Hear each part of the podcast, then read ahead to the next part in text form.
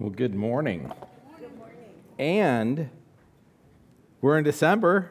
That's kind of cool. Anybody done with their Christmas shopping already? Uh, anybody done with all their Christmas cards? okay, some people. Yeah. All right, well, the rest of us have work to do. And by the rest of us, I mean Michelle. I don't do gifts or every once in a while I help with cards, but uh, I love the idea of those Christmas boxes in the back. It's just so fun. Every Sunday when you get to church, you just go look and see if anybody gave you a Christmas card and it's really nice. You know, we have these huge stacks of Christmas cards, and you know, your hands can just get a cramp writing stuff, and to be able to just go to church and drop off everything for our church family. So we do want that to be convenient for all of you, but we're also hoping that it'll just help all of us just think about each other as family, and that it will make uh, giving Christmas cards easier for the church, for just church families. Anyway, I, I just I love that. Looking forward to it. A few people have heard about that and said you know, I was going to do it next year, and somebody's like, no, do it this year. It's like, okay.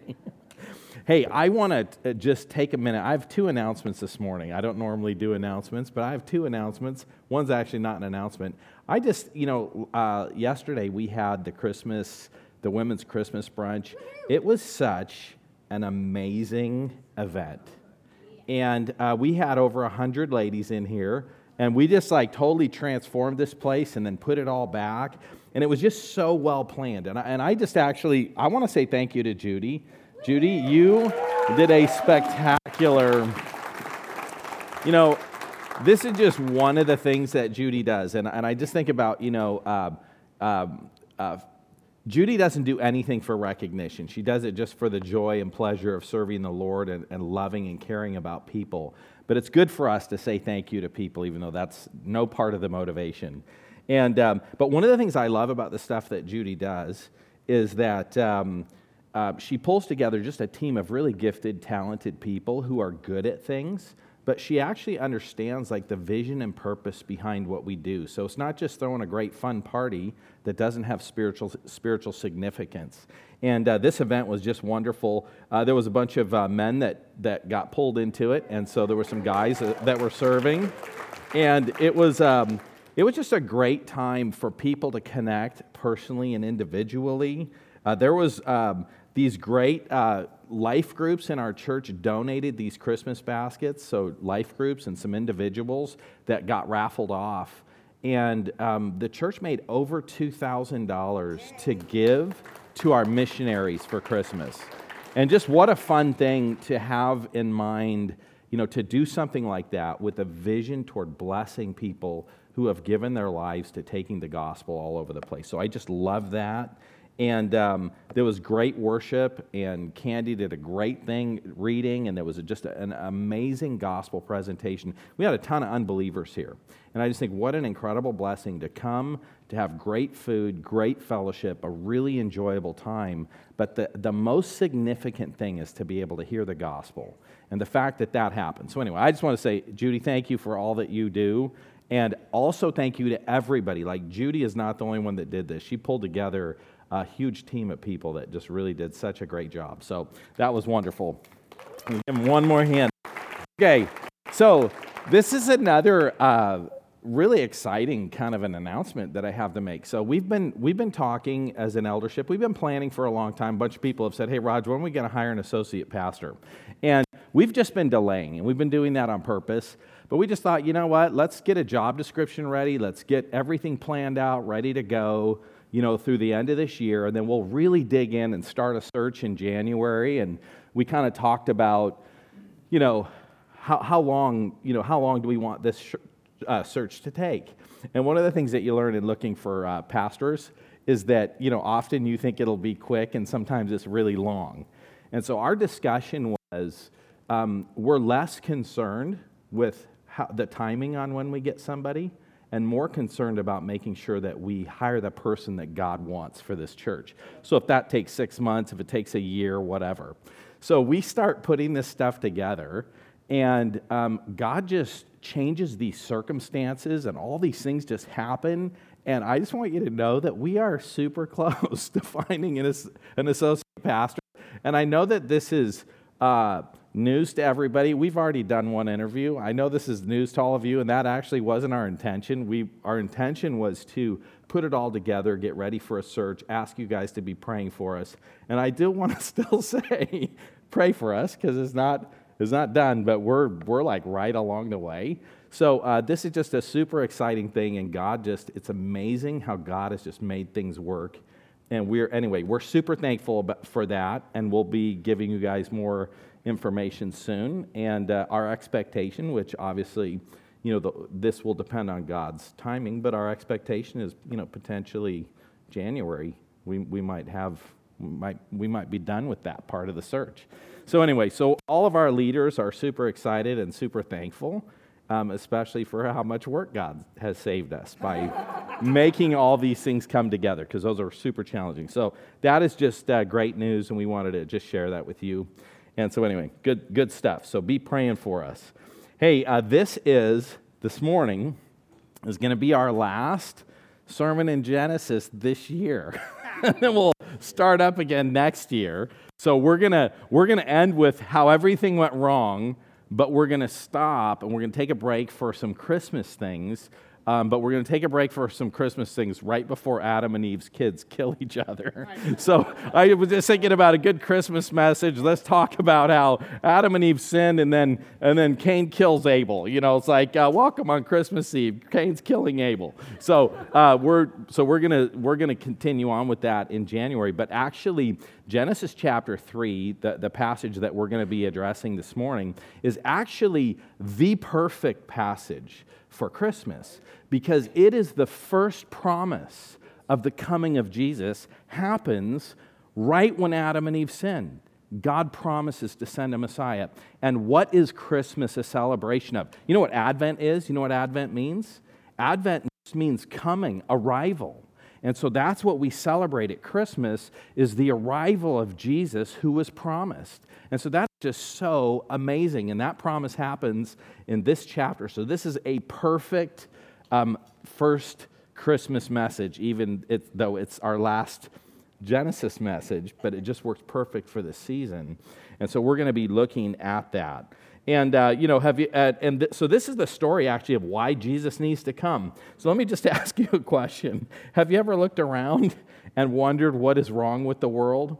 You ever watch the news and feel discouraged and stressed out? And you know, I know like this, this recent thing that has happened in, in Israel with people just being taken hostages, and we just we think about these terrible things. And in my life group, um, not the life group I own, but the life group that I go to. Um, in the life group that I go to, uh, we actually took pictures of uh, people who were taken hostage, and we've been praying specifically for people. We each pick somebody, and every day we pray for them. And one of the really cool things is just recently, when they released that group of hostages, I, am not 100% sure if it's everybody, but just about every single person that our life group was praying for has been released. And so uh, we, I know that my life group, somebody in that group, uh, God answers their prayer. And so we're going to check the hostages, and if there's any that aren't released yet, we'll know that's not the one. but, um, but you know, we think about just that the horrible nature of things that we see in the world, and often that stresses us out. And every once in a while, these things come to the surface. But the truth is that throughout history, there have always been really terrible things like this happening.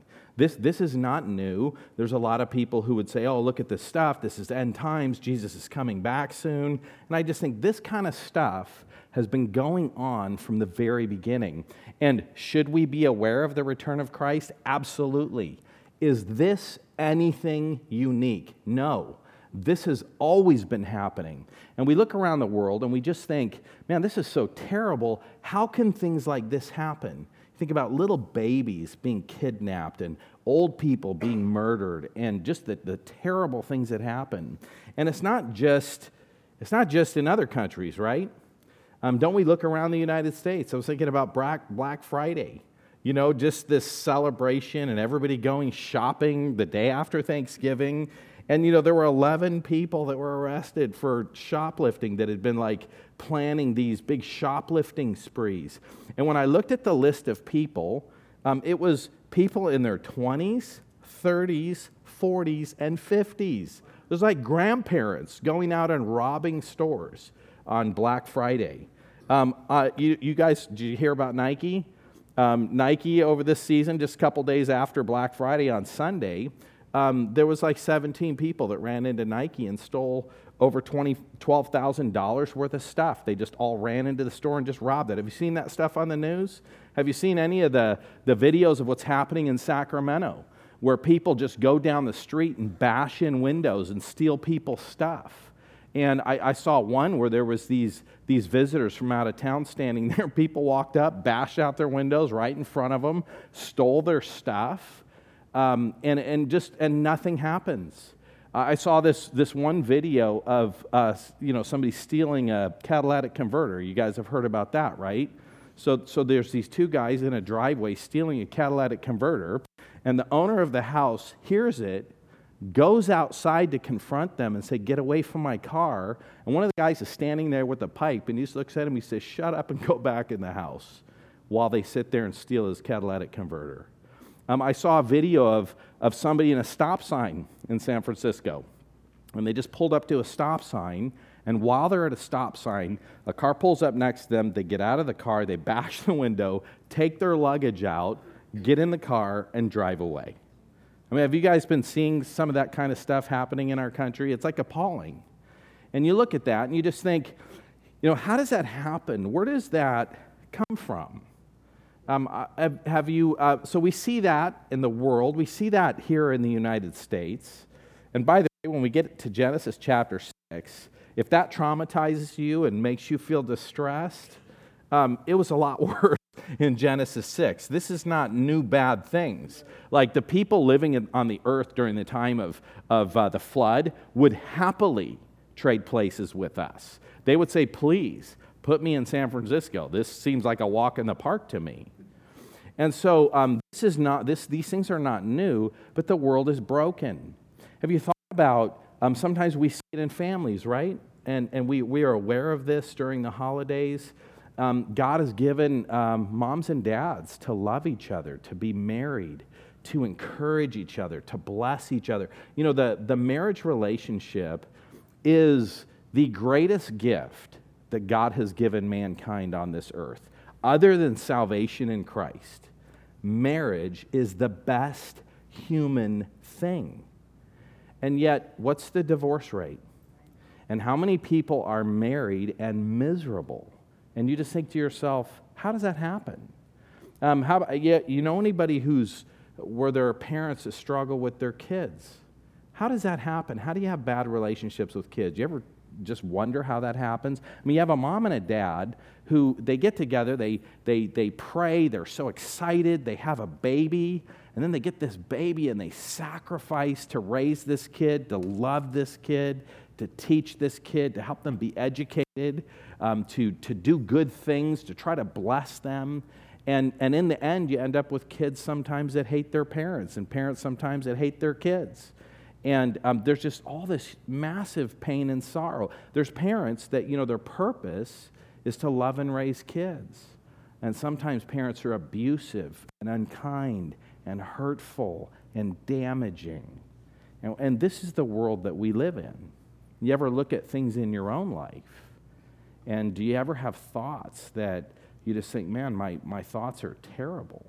The way that I think about other people, or vengeance, or anger, or hatred, or even other kinds of sinful things. Like people face addictions that they just can't get away with. And, and, and people can just look in the mirror and just think, man, there's something really wrong with me.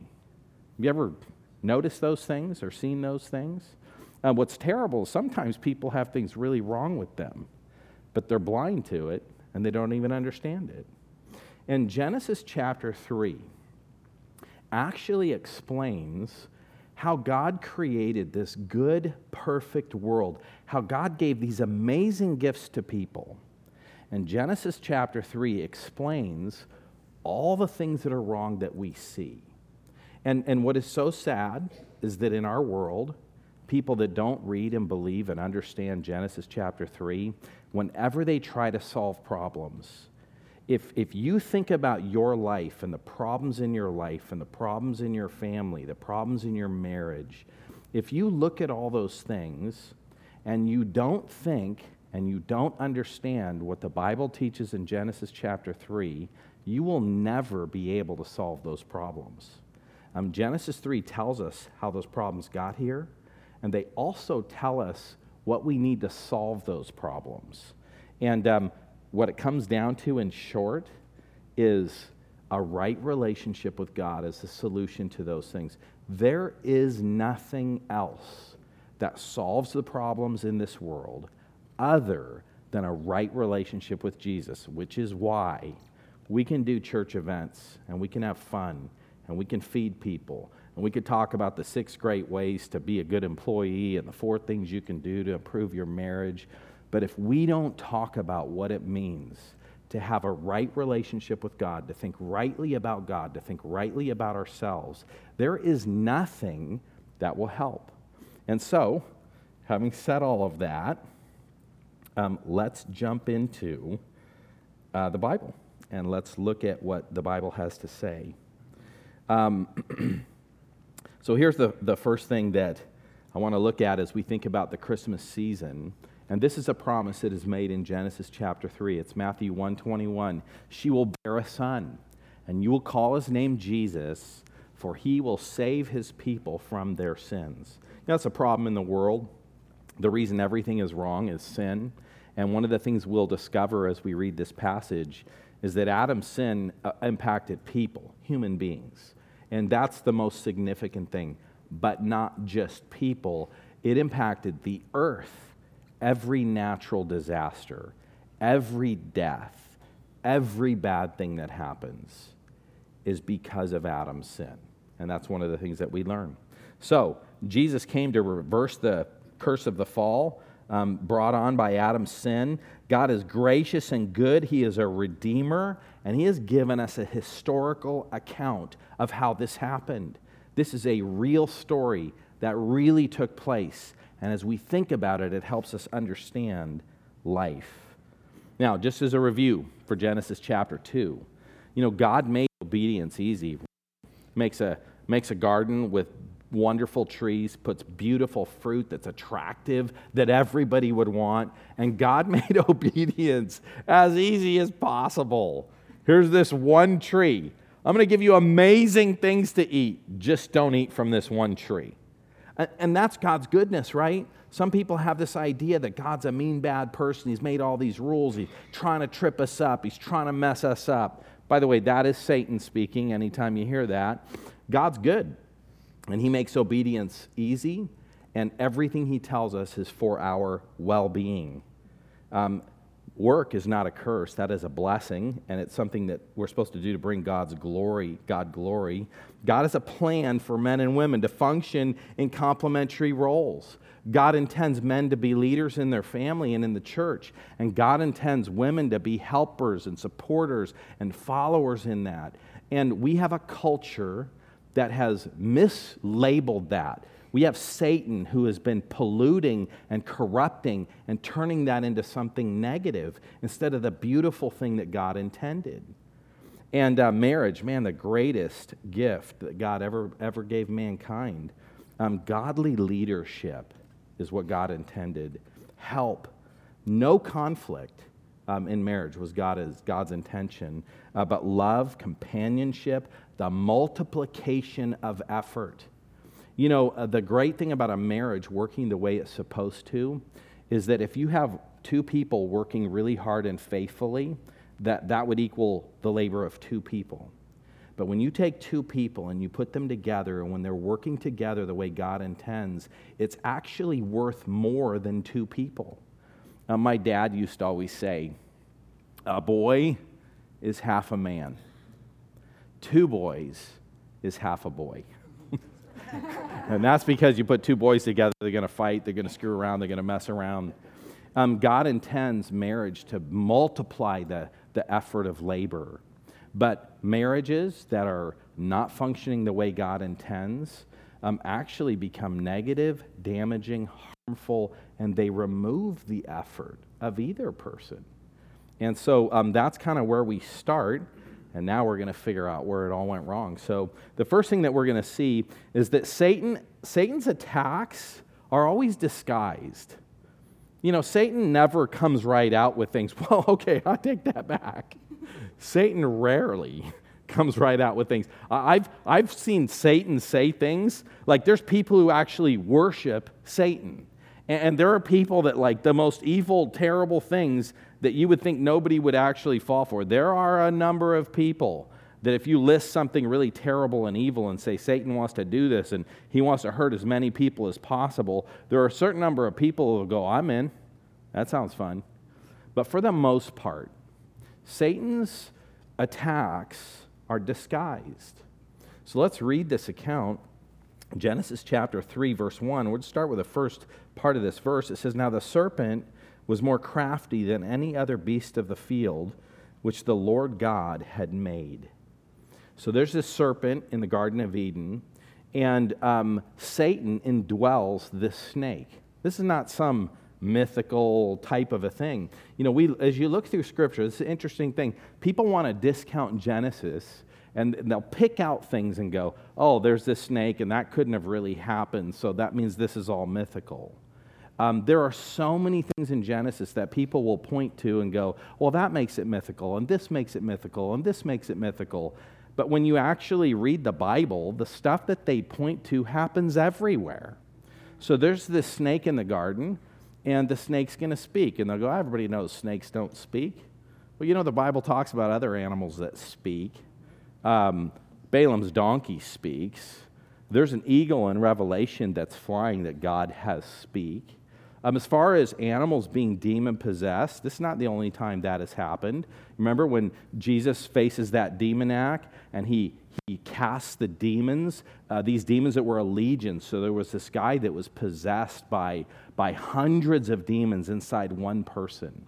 And when Jesus casts those demons out, they run into a herd of pigs. And, they, and the demons, who always want to destroy things, they run these pigs off a cliff and they all drown. So, so these things in Genesis, yeah, they're unique. This is a unique thing where a snake is possessed by a demon, but this happens in other places in Scripture. And actually, you could go through all of Genesis, all the stuff that happens in Genesis, um, almost none of it, only happens, and it happens all over the Bible.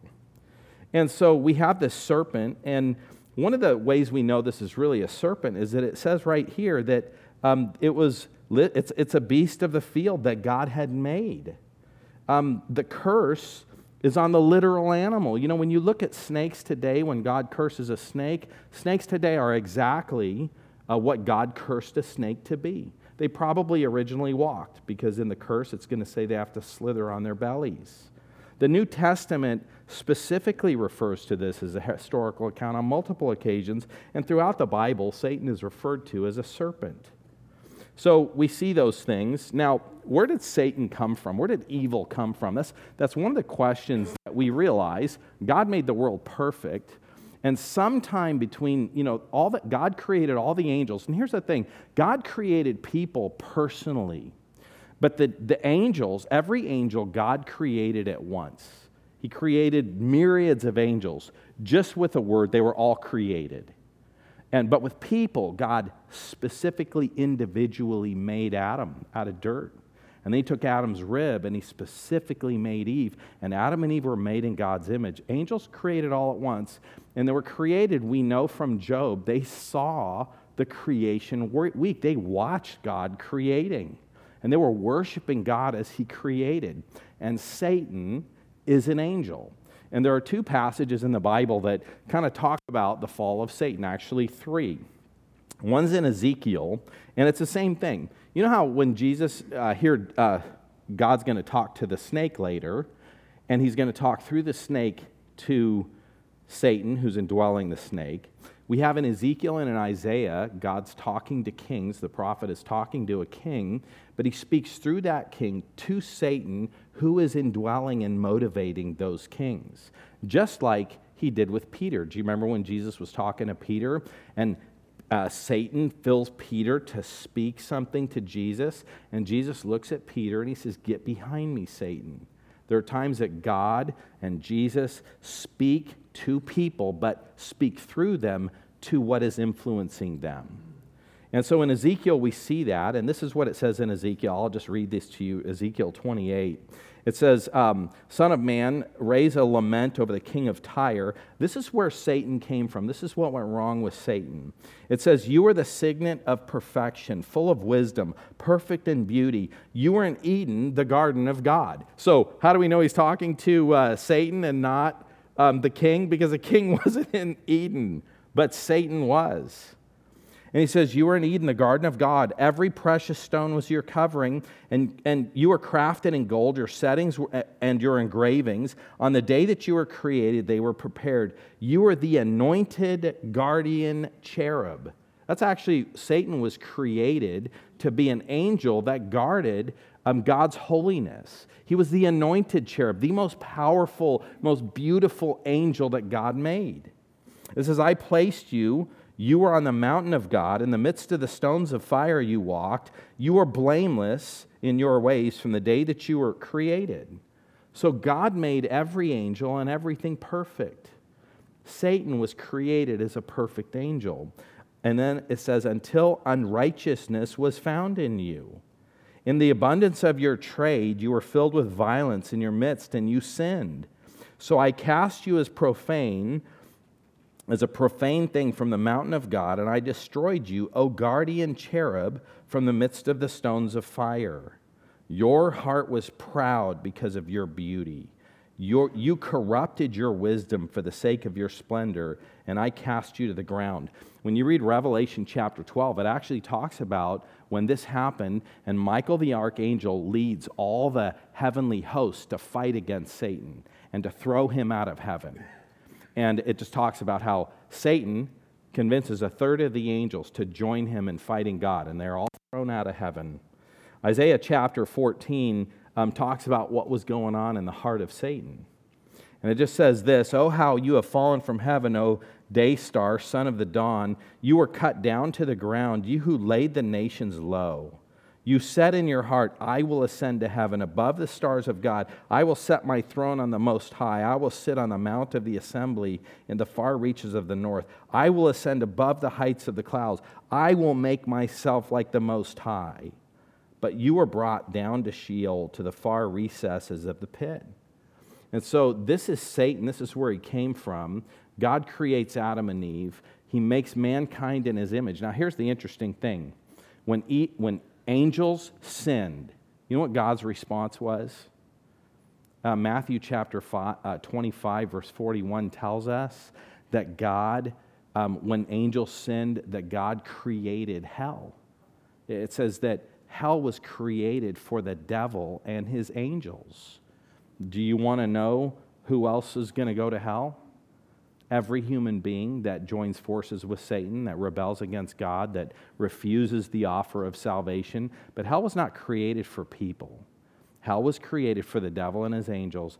And when those devil, when the devil and the angels, when God created hell for them, and then they see mankind sin, we're going to see later, Jesus promises a Messiah. When man sins, God decides to send Jesus to die for man. When angels sin, God creates hell. So it goes on, and we're going to see this. Let's listen to how Satan attacks. One of the things that you learn about um, Satan is that when you read this account of Satan in Genesis, what you're going to realize is that the same things that Satan did in the Garden of Eden, he does today. The exact same lies that he tells, his exact same approach. And that's one of the reasons it's so important to think about this and to realize and to evaluate what did Satan do? How did he do that? Because he's still doing that. He does this in your marriage. He does this in different conflicts that you have. When you read the Bible and you question it and you struggle with it, Satan is doing the same thing every day, all the time that he did in the garden. And it's amazing how often we can fall for the same tricks. And so it's important for us to think about this so we'll recognize it in our life. So, this is what Satan does. He says to the woman, Did God actually say that you shall not eat of any tree in the garden? So, he's already uh, presenting God. The way he frames the question, he frames it that God's unreasonable. Do you see how he does that? As God said, You can't eat from any of the trees.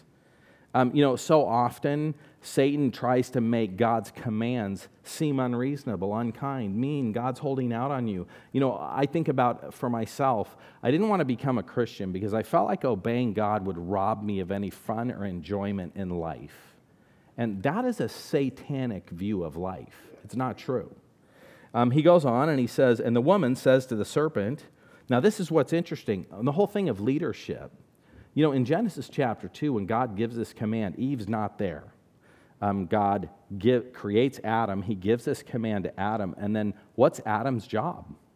Adam's job is to be the leader in his family and to teach Eve what God told him. That's, that's part of the order of creation. That is what God intends, is that men be the leaders and the instructors. And this does not mean that women shouldn't teach, that moms shouldn't teach. We don't need women in the church that teach less. We need women in the church that teach more. Um, th- there is not a reduction in any way of the ministry and the purpose of women. And I used an example last, last week of myself as the, an associate pastor. Um, and also when, when I was transitioning somebody else into a leadership position that I was in, me being in a support role did not in any way reduce my influence. In some ways, when I was the person in a support role, my influence was more powerful than when I was leading because I got to set an example to everybody. This is how we follow a leader. And when a leader said to do something, people are looking to me, hey, used to be in charge. And I set an example. No, this is how you follow. By the way, submission to authority, a right heart, a right attitude toward the Lord the, one of the most powerful places that that comes is in a marriage where you have a dad who's leading the family the way he's supposed to lead, and when the wives in those families are following this leader and they're showing this is how you follow, this is how you submit to authority, this is how you support and encourage, this is what God intends. And all the kids in the house look and they learn about submission and they learn about obedience, not just from what they're told, but from what they see. And so for me, when I was transitioning somebody else into leadership, I did everything that everybody else should do. I showed them what that looked like. I showed them what that attitude should be like. And that's what God intends. And here we say the woman, she responds to Satan. And by the way, notice that Satan isn't going to Adam. That's who God intended to be the leader and the protector. And Satan starts by saying, Okay, I want to tear this apart. I'm not going to tempt Adam. I'm going to go after Eve. She's supposed to be following. I'm going to get her to be the leader here, out of order. And let's see how I can cause the destruction for Adam and Eve. And so he goes and he says to the serpent, she says, We may eat from the trees, the fruit of the trees of the garden, but God said, You shall not eat of the fruit of the tree that is in the midst of the garden, neither shall you touch it, lest you die. Now, did you notice that when God originally gave the command to Adam, he didn't say, Don't touch it? He just said, Don't eat it. And I wonder if Adam was trying to help Eve out. And if he maybe added to what God said, hey, don't eat it. And to make sure we don't eat it, let's not even touch it. I mean, I don't know. But what we know is that when she's repeating this command, she adds the word, don't touch it lest you die. Um, you know, when you think about Satan and the way that he attacks, he is incredibly powerful. You know, Michael was the angel that led the army host to throw Satan out of heaven. But in Jude chapter 1, verse 9, it talks about where there was this fight over the body of Moses when Moses died. And it says that Michael, the archangel, when he disputed with Moses about the, with Satan about the body of Moses. So maybe Satan's trying to possess the dead body of Moses so he can mislead Israel. I don't know, but we just know that there's this battle over the body of Moses. And God sends Michael down and says, Michael, go stop Satan from messing with Moses' body. Jude chapter 1, verse 9 just says that when Michael disputes with Satan about the body of Moses, he, he doesn't even go after Satan. Satan is so powerful that Michael the archangel says, The Lord rebuke you. Michael the archangel prays and says, God, help me win this battle. That's how powerful Satan is. You know what is amazing to me is people who mess around with Satan and satanic ideas. And we can do that with occult things like palm reading. Anybody ever reads their horoscope? That is satanic. Anybody who's into what's your sign? That, that stuff is all satanic. Tarot cards, any of those kinds of things. But it's not just those directly satanic things, it's even worldly philosophies. Where, and this can be just have to do with the role of men and women, even. It could be related to any of the things that God says, where, where we just go, you know, these worldly ideas, they kind of sound better to me.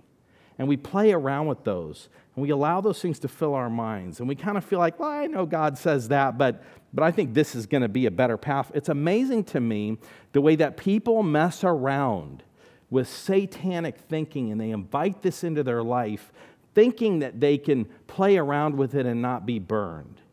Satan is so powerful. We need to stay away from him and avoid that. Satan has superior intellect. You know, think about how influential Satan is.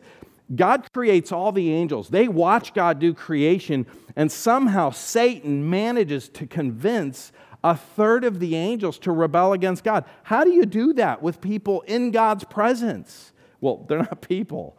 How do you do that with angels in God's presence? But Satan did it. We cannot underestimate his power. He is compelling. And, and how does Satan speak to you? He speaks to you in your own mind, he speaks to you through the voices of your friends. Uh, sometimes, um, as you know, like he's going to speak to Adam through Eve. Think about Job. Um, Job goes through all this difficulty, and God kills, ev- or Satan kills everybody in his family, but leaves his wife. and uh, I saw this comedian like kind of doing a thing about that, and it's like, hey, Job, you, you, killed, you killed everybody in Job's family except the wife. And, and Satan's like, ha, ha, ha, I know what I'm doing, trust me. Let's leave her there. And so Satan will speak to you through your friends. I've had conversations with people that were really struggling with something in their life, and some random person or some friend will come speak to them and they will say things to encourage them down this sinful destructive path. And it is amazing sometimes like as they'll relay the story to me i'll think to myself there is no way no human way that that person could have known the pinpoint of your struggles, the way that you're struggling, the things that are happening in your life, and for them to be able to verbalize and to speak to you in a way that encourages you, that is so influential and so powerful, that is demonic. That's satanic. And sometimes uh, Satan will speak to you in your own mind. He'll speak to you through your friends. He'll speak to you through people that are very close. And just like Peter, was saying to Jesus things. Jesus actually says to Peter, You're a stumbling block to me. Satan put the perfect words in Peter's mouth to say to, to, uh, to Jesus. And that even can happen in the church. Sometimes satanic messages come from fellow believers. And so it's powerful, it's influential. Satan is known as the, the, the tempter, the deceiver. And so we we, we just see this that, that Satan does that. Um, John 8 44, you're, the, you're of your father, the devil. Your will is to do your father's desires. He was a murderer from the beginning. He does not stand in the truth because there's no truth in him. And when he lies, he speaks out of his own character because he's a liar and the father of all lies. You know, that's why, from the time kids are young, we teach them the Bible. That's why you need to read, trust, and believe the Bible every single day because that's what helps you recognize when you go to church and the pastor speaks for Satan, which happens. When you have, um, when you have a, a famous pastor who writes a book, and in that book are satanic words, when you're talking to your spouse and they tell you things that are satanic. When you are hanging out with your Christian friends and they encourage you in satanic ways, the only way for you to know that is to read the Bible, to understand what Satan's voice sounds like, and to understand the things that God says. And then when you when you're used to recognizing those voices which only come from reading and understanding scripture, you will know when somebody speaks to you, you'll go, Yep, that's Jesus. Uh, yes, that is Jesus. No, that is Satan. When you have thoughts, like I know people who pray and they feel like God spoke to me and God told me this. And then what they say next is satanic. And it's because their own mind is full of satanic, demonic thoughts, which, by the way, happens to all of us. And when we experience that, we need to know what God says so we'll recognize that it's satanic. Here's a third thing that we're going to see here uh, Satan's just going to directly contradict God's word. You know, that's what Satan does. He contradicts God's word. That's one of the best ways you can recognize that. Somebody says, Oh, yeah, um, why get married? You should just live together. Satanic. That's a contradiction of God's word. Well, I prayed about it. God told me I should do this. Or when you're considering who you should marry, you know, this is a really wonderful person. They're, they're amazing, they're brilliant, um, and they're really nice. Um, they're not a Christian. I'm a Christian. They're not a Christian. But you know what? They're nicer than all the other Christians I know. That's satanic. But I prayed about it and God told me I should do it. Or somebody else who's, who says, You know, I've been praying about how I should spend my money. And I heard one person say this to me God told me it's not good for me to be in debt. So um, he's told me I just shouldn't pay any of my creditors and, and I should just give some money to church and do other things because God doesn't believe in debt. And I'm like, really? Did you sign something saying that you would promise to pay these people back? Well, then that's satanic for you to say that. But people have all these kind of thoughts and rationalism, and people tell them things, and they go, Oh, I prayed about it. God's telling me this. No, that's satanic. So, this is what the serpent's going to do. He's just going to contradict God's word. And it says this in verse 3 But the serpent said to the woman, You will surely not die. For God knows that when you eat of it, your eyes will be opened and you will be like God, knowing good and evil. So he contradicts God's word. What God said is not true. God's actually holding out on you. It would be really fun if you did this, it would be really good for you if you did that. I'm just telling you, that is the way I thought about life as a kid growing up in church. If I become a Christian, I'm going to be miserable. I'm going to have to give up everything that's fun. You know, doesn't sin sometimes look really good?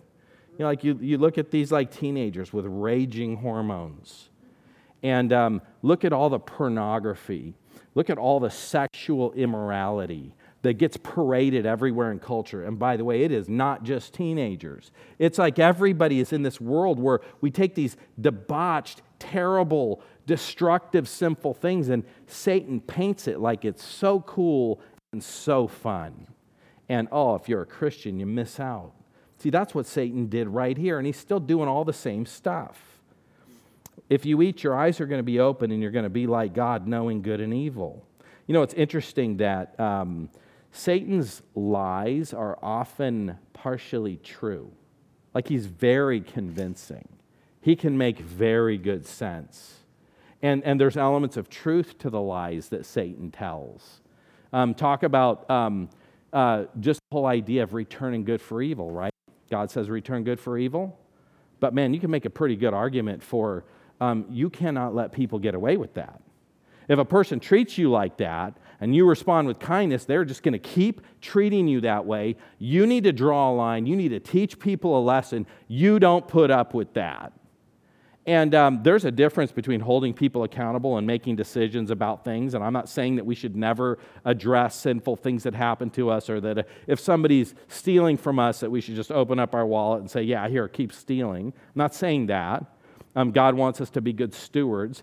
But, but Satan can take those types of things, put a twist on it that is very logical. You know, God says, follow your husband. Yeah, my husband's a bad leader, though, and he's not very nice. And you can come up with all kinds of excuses to blow off the things that God says. And it's very logical. But one of the things about this is it says that uh, Satan tells him you're going to be like God, knowing good and evil. And guess what? They are going to be like God they're going to know good and evil. But there's a twist to it. Uh, they're going to know good and evil in a different way than God's going to know good and evil. Because God never experienced evil, God never committed evil. And you, when they sin, pollute themselves, destroy them, themselves spiritually, and they instantly understand, they instantly feel what they did when they ate that fruit. And at the end of it, they weren't saying, Oh, good, I'm so glad I did that, just like every other sin. Right after they do it, they, they see the destruction of it. Think about that for all the teenagers that, man, you know, I remember uh, one person was talking to this drug addict that was just saying, oh man, these drugs are so awesome. They are so fun. It's like the best thing. And you know what? Let's hang out later. We can do this. I remember my friends in school, when I was in high school, I had good friends that were taking acid. And uh, they, they, were, they were taking hits of acid, and, and they were just telling me, Raj, man, this is just so fun. Uh, you, you take acid and you just start to hallucinate, and it's just like just all these really bizarre, weird things happen. It's really awesome. And they said, but you got to be really careful what you think about because you could really scare yourself.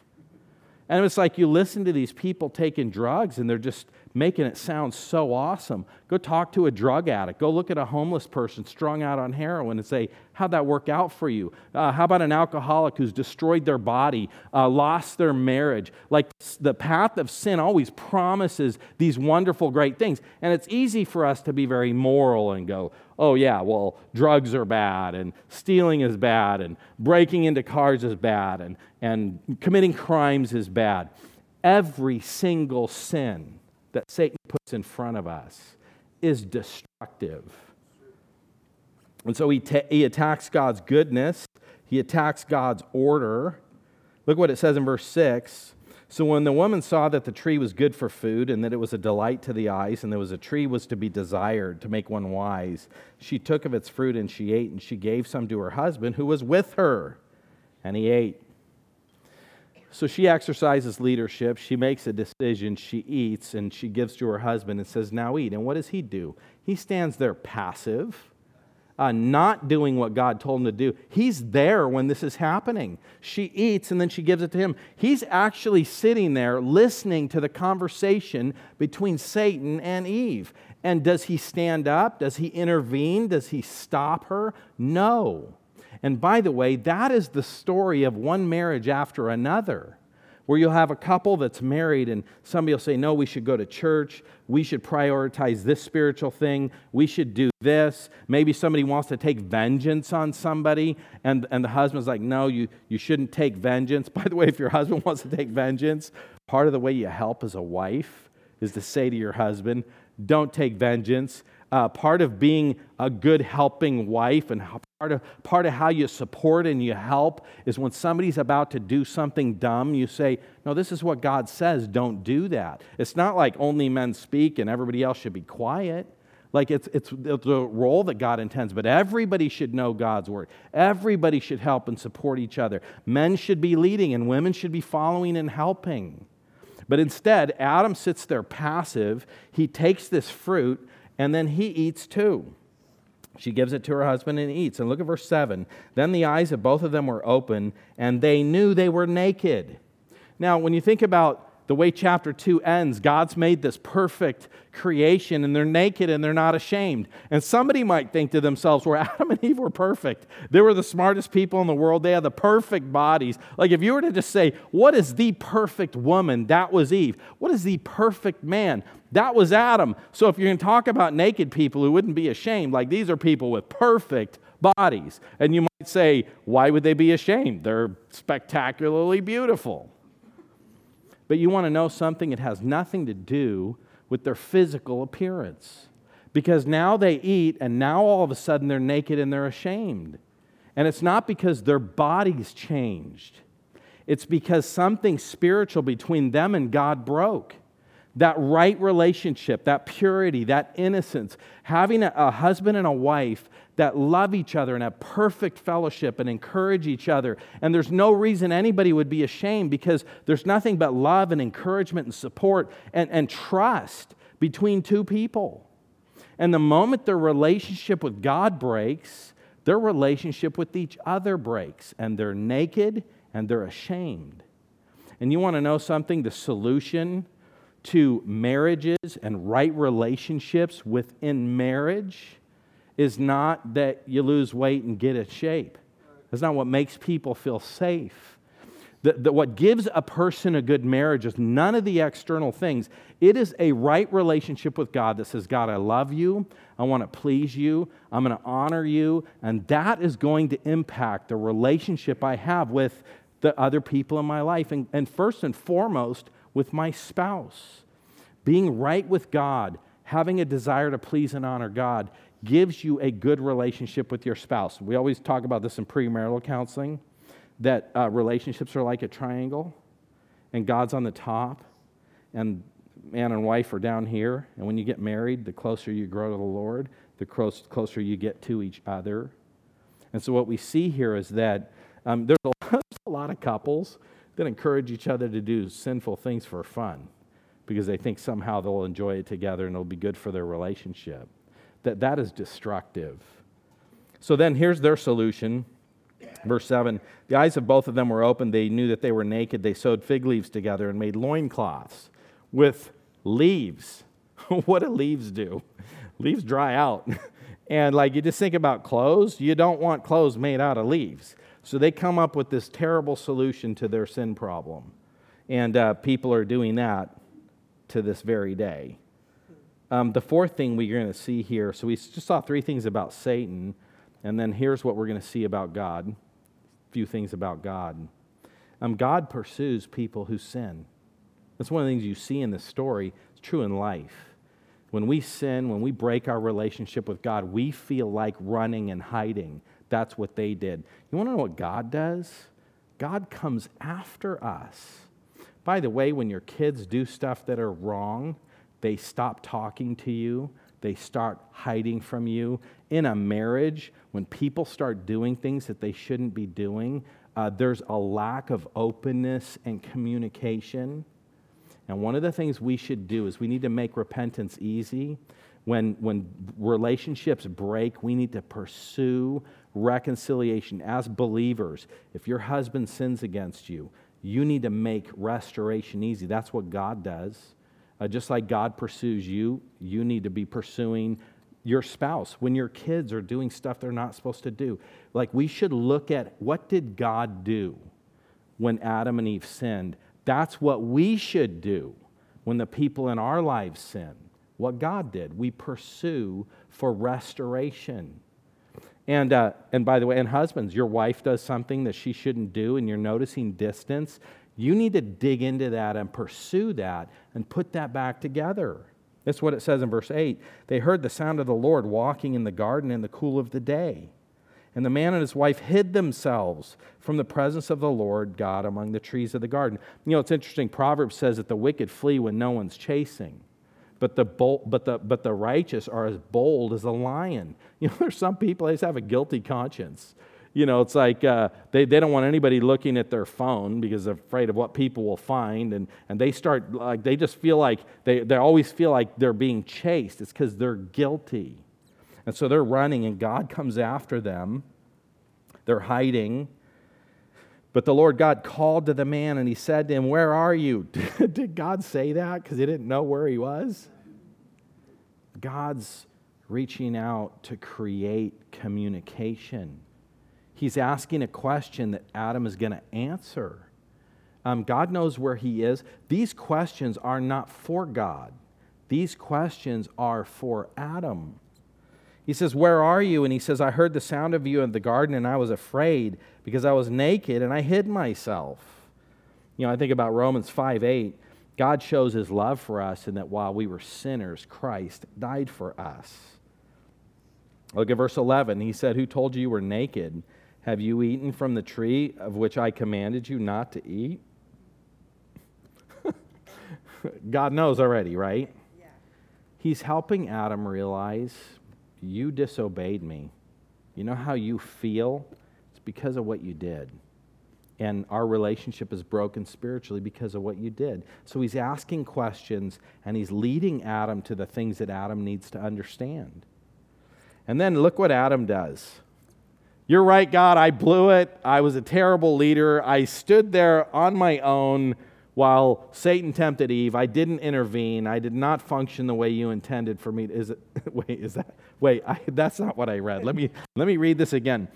Then the man said to the, the woman, You gave me. She gave me the fruit of the tree, and I ate. So he blames God and Eve at the same time. It's not me, it is you and it is her. I mean, it's her, but you're the one who gave her to me. This is your fault. Have you ever met anybody that they just blow off everything God says? Like you teach them what God says to do, they go do all that stuff, and then bad things happen in their life, and they say, God hates me. This is not fair. God is terrible. Look at this horrible mess in my life. It's like, yeah, you just did everything God said don't do. It's like if God said don't jump off the roof, you'll break your leg. And then you just go, no, I'm doing it anyway. You jump off the roof, you break your leg. God's terrible. He hates me. I have a broken leg and it hurts. That's what, that's what they do. So we blame. Do you guys ever blame each other in your marriage? You ever have conflicts and you blame other people? So then God says to the woman, by the way, Eve eats. And who does God speak to first? He doesn't say, Eve, what'd you do? He says, Adam, what'd you do? That is another way we see that God intends men to be leaders. He holds them responsible to be the leaders in their family. And he goes to Adam and says, Why'd you, What'd you do? So then the Lord God said to the woman, so he doesn't skip the woman. God's going to now address that. And by the way, it is not just leaders obligated to obey God, women are too. People following are also obligated to obey God. So he doesn't go, Eve, you're off the hook. This has nothing to do with you. This is Adam's fault. He doesn't say that. He then immediately goes to Eve and said, Eve, you were obligated to obey me. And he says, The Lord God said to the woman, What is this that you have done? what does the woman do? She's going to blame the snake. The woman said that the serpent deceived me and I ate. Um, let's look at the fifth thing so, you know what God does? It's interesting. He goes in reverse order and he judges in reverse order. Starts with a snake, starts with Satan. You know, uh, he says to the snake, Lord said, Because you have done this, cursed are you above all the livestock, above all the beasts of the field. On your belly you will go, and dust you will eat all the days of your life. Um, snakes look like they, like they look and they slither on the ground, not because they evolved. Snakes are exactly the way God made them until He changed them in the Garden of Eden at the very beginning, and they have not changed. There may be development within snakes, but snakes are crawling on the ground just like they did when they were originally created by God and when He cursed them in the garden. And so He says, You're cursed. By the way, snakes are kind of disgusting and evil looking, right? Have you ever, like, I know you guys probably can't see that very well, but whoever looked at a snake and said, Oh, you beautiful, this is so comfy? You know, um, so Jackson moved out of our house, and you want to know what he did when he moved out? One of the first things he did, he bought a snake. Um, Michelle liked fluffy little puppies. She even let the kids have a hamster. But when our kids said, We want a snake, it's like, Not at my house, we're not having a snake. And uh, anytime, there was a couple times when kids were growing up that were, there were snakes in our house, and Michelle's calling me, get this snake out of our house. Not that they brought him in, snakes that got in. And, um, and so snakes are like these ugly, evil little things. And when you look at them, it's just it's like this, it's this reminder of how evil Satan is. And that doesn't mean that they're not beautiful creations. I know teenage boys, and my own son likes having a snake, but they're not cute little fluffy creatures. And then what does God do? Um, God has told us that when we disobey Him, we're going to suffer. And so God is going to immediately promise a redeemer. Let's look at uh, verse 15. It says, I will put enmity between you and the woman, between your offspring and her offspring. He'll bruise your head, and you will bruise his heel. In other words, Satan, Jesus is going to have an eternal victory over Satan, and Satan is going to cause earthly suffering to Jesus. Isn't that what happened in the crucifixion? God immediately promises a solution in his curse of the snake. Then he's going to pronounce consequences. There are always consequences to sin. To the woman, he said, Surely I will multiply your pain in childbearing. Um, talk to Becky Paff about this. Um, she's just gone through that, and talk to some moms um, I, I was afraid, like when we were heading to the hospital with Jessica, I was kind of terrified of the, the idea of this big, huge kid coming out of Michelle. And I was just thinking to myself, oh my goodness, I don't, I, I don't want that. And uh, I was thinking, I am so, th- I want the kid. But, uh, you know, and one of the gifts I think God gives women is they're so uncomfortable in the ninth month of pregnancy, they're willing to suffer to get this over with. And, um, you know, it's like you look at these newborn babies and they're, they just look too so small until you start thinking about giving birth. And you're like, that thing's huge. Uh, childbirth is painful. Um, that's one of the consequences of sin. And then it says this Your desire will be contrary to your husband, but he shall rule over you. That whole conflict of God's perfect plan of leadership and submission got messed up in the fall. And so you have women that don't follow their, their desires contrary to their husband's desire. It's, it doesn't necessarily come naturally. Now, by the way, people's personalities are different. Some people follow better than others naturally. Um, fo- by the way, following is something you learn. And from the time kids are small, we start thinking about like two and three year olds. You know, it's interesting to me, people bring their kids to church and you'll get like a little a little kid who just like throws a fit and doesn't want to go to the nursery and you got these parents that are like okay kid doesn't want to go to the nursery and they just don't take them or um, they don't want to go to sunday school. My kids don't want to go to sunday school. And so parents just go oh, yeah okay you don't have to. And, and sometimes the way we parent we train kids that they're in charge instead of teaching them to understand what authority is. Instead of a parent saying, No, actually, you need to be in Sunday school, I'm going to teach you to go to Sunday school. You need to be in the nursery because I need to be able to worship in church. And so I'm going to teach you to be in the nursery. And we have kids that instead of being raised and learning how to follow, that actually should be our intention. We teach boys from the time they're young what God's plan is for them as leaders. I remember going to the, the doctor with John one time, and he had to get these, uh, these things cut out of him, and he was really stressed out, and he was kind of afraid. And, um, and I just told him I was trying to be sensitive to him. And I said, John, I realize that this is scary, and this, they're going to come in with this thing and cut this thing out of your body, and you're kind of scared of that. But I just told him he's probably like about seven or eight years old.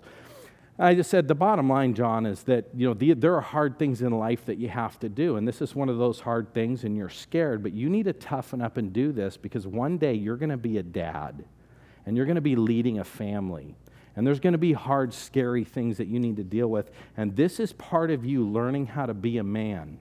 And yes, it's scary, and if I was you, I'd be afraid too.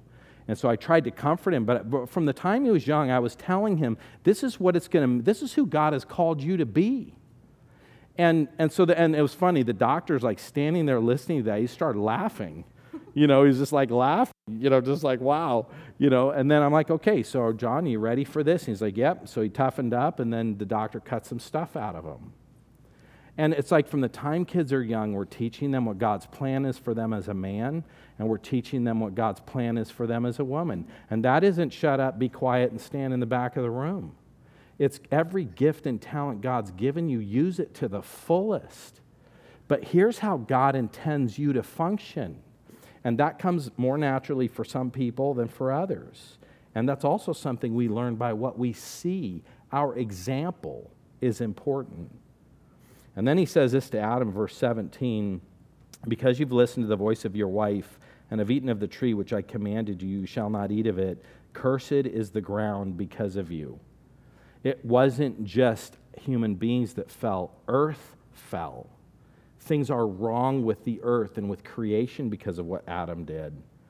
In pain you will eat of it all the days of your life. Thorns and thistles will spring up forth for you. You will eat the plants of the field. By the sweat of your face you'll eat bread until you return to the ground. For out of it you were taken, and you are dust, and to dust you'll return. That is death. Um, by the way, nobody and nothing died until Adam and Eve sinned. And after Adam and Eve sinned, things started to die, which is why evolution doesn't work, because there's no death before the fall. And so then there's death. And it's interesting, it says here, because you have listened to your wife, instead of exercising leadership, you followed and you sinned you let your wife tell you to sin, and you obeyed. And he says, because of that, curse. And then we see this expression of hope. Um, in verse 20, the man called to his wife Eve because she was the mother of all the living. And the Lord God made for Adam and for his wife garments of skin and clothed them. That's a first sacrifice. God kills an animal and makes clothes that will last, like leather clothes. Those feel way better than plants. Uh, plants don't last very long. Leather clothes can last a long time. But Adam and Eve saw the first animal die, and God killed an animal to give them clothes. Do you know why? Because animals are not as important as people. They are God's creation. We should take care of animals. The Bible tells us that a righteous man cares for the needs of his animals. So we don't just abuse God's creation, but people are made in God's image. Animals are not made in God's image and God kills an animal to solve Adam and Eve's need for clothes. And then the Lord God said, Behold, the man has become like one of us, knowing good and evil. Now, lest he reach out his hand and take from the tree of life and eat and live forever. Therefore, the Lord God sent him out of the garden to work the ground from which he was taken. And he drove the man east out of the garden and placed the cherubim and a flaming sword that turned every way to guard the way to the tree of life. So, Satan was a cherub. God takes another one of the unfallen cherubs and says, You guard the way to the, to the tree of life. Because if Adam and Eve would have eaten that, they would have been eternally separated from God. And so you see God solving their problem and protecting them against themselves. And he drives them out of the garden. And then what we're going to see following this is their sin problem. They're going to get to watch it firsthand work out with their own kids when one of their sons kills their other son. And that's, that's a terrible tragedy, but we'll look at that in January. Um, the lessons in this man, we need to be the people that God has called us to be. We need to recognize Satan's voice and God's voice. And this is an incredible story that we should read and think deeply about because it informs the way we live and how we function. And we're going to, right now, we're going to take a moment and we're just going to celebrate the Lord's Supper. And um, you know what? Jesus solved our sin problem. He came to this earth and he wasn't just born, he lived a perfect life and he died on the cross to pay the price for our sin. Isaiah 53 says this He was pierced for our transgression, he was crushed for our iniquity. Upon him the was the chastisement that brought us peace, and with his wounds we are healed. Um, Paul says this For I received from the Lord that which I also delivered to you, that the Lord Jesus, on the night when he was betrayed, took bread, and when he had broken it, he, given, he had gave thanks and said, This is my body, which is for you. Do this in remembrance of me when we take this cup, and, and in a moment you can get up, just walk up, there's uh, tables all around the church. Just take some bread, and when you, when you, when you eat that bread, um, remember that Jesus died for you to solve your sin problem. It goes on and it says, In the same way, he took the cup after supper, saying, This cup is the new covenant in my blood. Do this as often as you drink it in remembrance of me. For as often as you eat this bread and drink the cup, you proclaim the Lord's death until he comes. So, this is something that we celebrate, that we remember, that we think about the sacrifice that Jesus made for us. And this is how we proclaim the gospel. Everybody who sees this and everybody who thinks about it, it's like, what is that? This is remembering the death of Christ, which achieved our salvation, something we could never do for ourselves, something that God promised before he even talks to Adam and Eve about what they did wrong, he promises a solution to the problem they created. God is a, a gracious, loving God. Let me pray. God, thank you so much for your word. Lord, thank you for what we learn in Genesis chapter 3. And I just pray that you would help us to remember and be thankful for your solution to our sin problem. In your name, amen.